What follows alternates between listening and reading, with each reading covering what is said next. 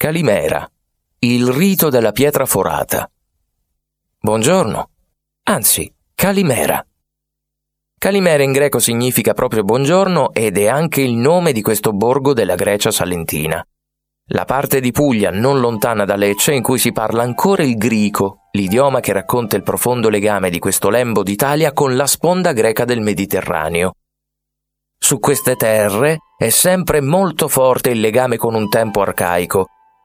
Lo si respira anche a Calimera tra le vie del paese, ma riverbera pure nella campagna intorno.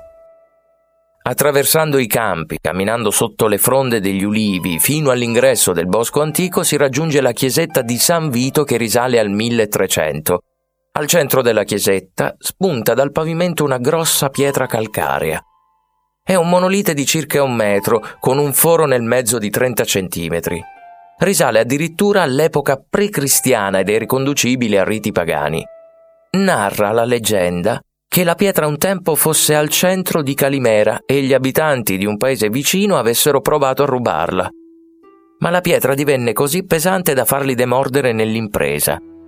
In realtà il masso è sempre stato in quel punto ed è la chiesetta che gli è stata costruita attorno.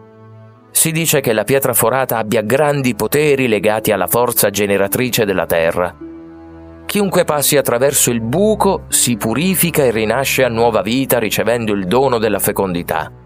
E di sicuro ci sono passati in tanti fin dai tempi preistorici, perché la pietra è completamente levigata. Ogni lunedì, dopo il giorno di Pasqua, gli abitanti di Calimera sfilano nella chiesetta per attraversare la pietra forata con il proprio corpo ed onorare così l'antico rito. Il passaggio non è affatto semplice per via delle piccole dimensioni del buco. Si narra però che la roccia riesca magicamente ad adattarsi alle diverse stazze.